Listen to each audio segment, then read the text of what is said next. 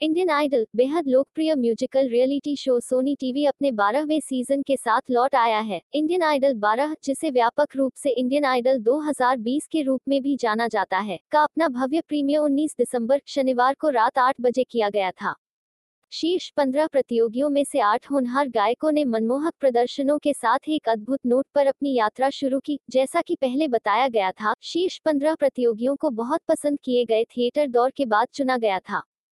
जबकि आठ होनहार गायकों ने इंडियन आइडल 12 में 19 दिसंबर को अपनी यात्रा शुरू की। बाकी के एपिसोड 20 दिसंबर, रविवार को प्रसारित होने वाले एपिसोड में अपने प्रदर्शन के साथ टेलीविज़न स्क्रीन पर वापस आ जाएँगे।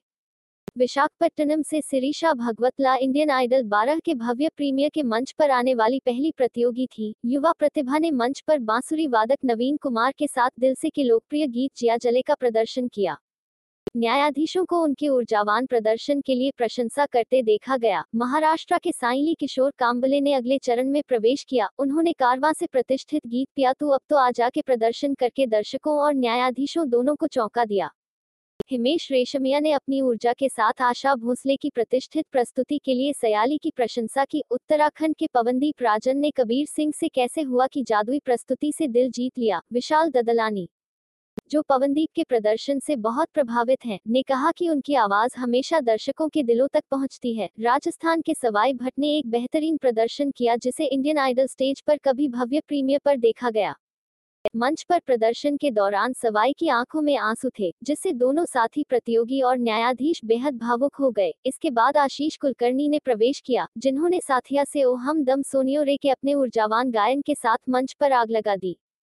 मुफजंगा से मोहम्मद दानिश स्टीफन देवसी के साथ अगले चरण में प्रवेश किया। दोनों ने ताल से अत्यधिक लोकप्रिय रमता जोगी के लिए एक साथ प्रदर्शन किया। इस प्रकार संगीत प्रेमियों को पूरी तरह से मंत्रमुग्ध कर दिया।